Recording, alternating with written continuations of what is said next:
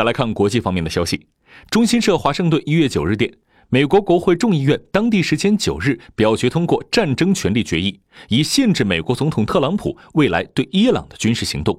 战争权利决议为特殊决议即如果众议院和参议院表决通过后该决议将直接生效无需总统签字。接下来该决议将在参议院进行表决。据美媒报道目前已有三位共和党议员表示可能支持该决议。